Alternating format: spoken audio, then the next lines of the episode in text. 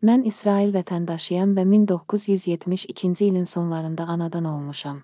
Evim üçün elektrik cihazlarını sifariş etdiyim bir çox hallarda problemim var. Məhsulu evimdə lazımi yerə çatdırmaq üçün köməyə ehtiyacım olduqda, fiziki qüsurlu olduğum üçün özüm edə bilmədiyim hərəkət, kömək almaq üçün bir yol yoxdur.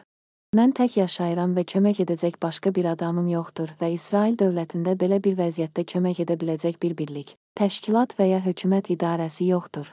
Onu da qeyd edim ki, İsraildə elektrik cihazları istehsal edən və ya nəql edən şirkətlər kömək etməkdən imtina edirlər. Hətta bunun üçün ödəniş təklif etsələr də. Əlbəttə ki, kömək etməyə hazır olan bir şirkət tapmağı bacardığım bütün hallarda, başqa alternativləri olmayan əsir müştəri olmağım üçün həmişə həddindən artıq qiymət ödəməliyəm. Bu 9 sentyabr 2023-cü ildə İsrail dövlətində yazılan vaxta aiddir. Dünyanın ölkələrində və ya bölgələrində bu sahədə vəziyyətin nə olduğunu bilmirəm. Hər halda, elektrik cihazları istehsal edən və ya nəql edən şirkətləri əlillərə məhsulun evin müəyyən bir yerinə quraşdırılması və ya gətirilməsi xidmətini təklif etməyə və bütün reallıqdan yayınmağa çağırıram burada təsvir etdim. Hörmətlə.